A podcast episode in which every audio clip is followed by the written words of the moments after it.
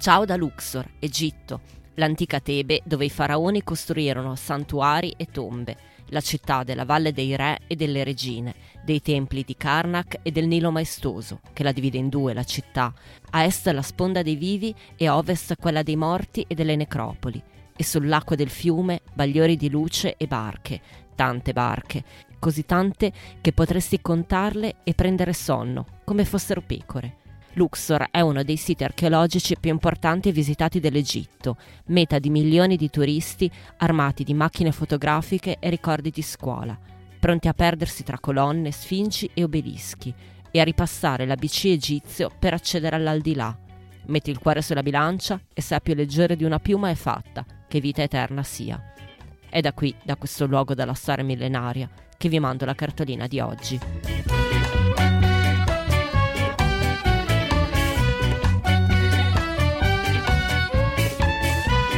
State ascoltando Saluti e Baci, il podcast che vi manda le cartoline dai luoghi più belli del mondo. A scriverle sono io, Federica Capozzi, giornalista di mestiere e viaggiatrice per passione.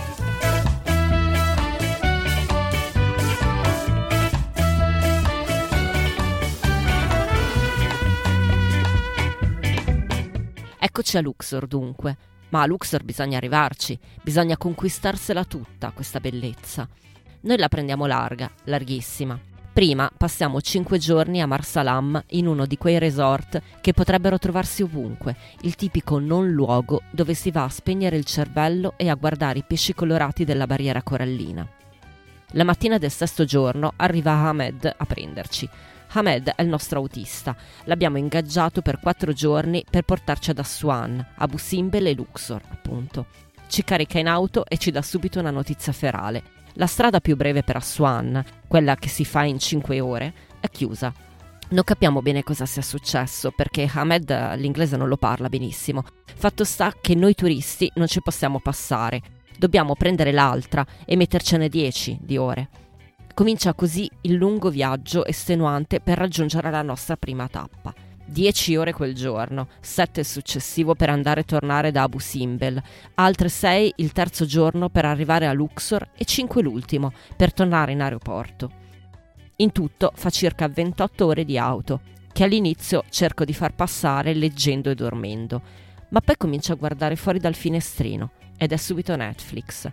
Non ci vuole un genio per capire che quello che scorre là fuori è l'Egitto vero, non quello dei resort edulcorati e neanche quello degli antichi egizi, che dite quello che volete, ma comunque non sono più al mondo da qualche migliaio di anni. Là fuori, oltre il vetro che si fa via via più polveroso, ci sono dapprima chilometri di nulla che costeggiano il mare, terra brulla che pur così vicina all'acqua, l'acqua sembra non averla vista mai. Spariti i resort con le loro palme, iniziano le costruzioni rade, spesso incompiute, mostri abbandonati, orfani di tutto, di tetti, di finestre, di occupanti. Poi viriamo all'interno, perdiamo di vista il mare e a un tratto spunta lui, il Nilo. Ammetto che vederlo per la prima volta è emozionante, insomma è il Nilo, quello dei libri di scuola, dei romanzi, dei film. E proprio come nei libri di scuola, anche nella realtà dove c'è il Nilo c'è vita, c'è gente, ci sono campi coltivati e villaggi e un casino che se provo a spiegarvelo non so se ci riesco. Da questo punto in poi, là fuori è un susseguirsi di uomini e donne affaccendati, uomini vestiti di lunghe tuniche e donne velate, bambini che corrono per strada e anziani seduti nella polvere a chiacchierare. La strada è un disastro, un singhiozzo continuo di buche, dossi e lavori in corso, di posti di blocco e polizia armata, di uniformi e mimetiche. Circola di tutto. Ci sono moto sgangherate con tre o quattro occupanti, tuk-tuk a motore guidate da ragazzini, auto piene fino a scoppiare, pulmini caracollanti, carretti sbilenchi sotto carichi troppo ingombranti e ancora asini carichi di fascine, trattori che rigurgitano canne da zucchero, furgoncini che trasportano cammelli, pick-up dove la gente se ne sta incastrata sul retro, scomodissima, tra i mobili smontati di un trasloco. Guidano tutti come in preda alle pasticche, ti superano a destra, ti tagliano la strada. I segnali stradali sono puro decor. C'è polvere e c'è rumore. Ci sono voci e sorrisi sdentati, venditori di frutta, spremitori di agrumi, fumatori di sciscia, fornai che sfornano pani gonfi che si smontano in fretta come soufflé. Vorrei fermarmi, scendere dalla macchina, mischiarmi a quel casino.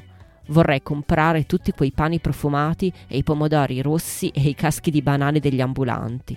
Lo so che durerei tre minuti e poi scapperei urlando, perché a me la ressa fa anche un po' venire l'orticaria. Ma almeno potrei dire di aver toccato l'Egitto e di non averlo soltanto visto dal finestrino di un'auto. Saluti e baci.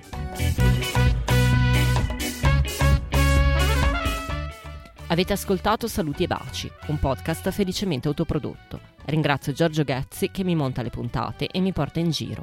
Se questa cartolina vi è piaciuta, cliccate segui, datemi tante stelline e cercate Saluti e Baci su Instagram e Facebook.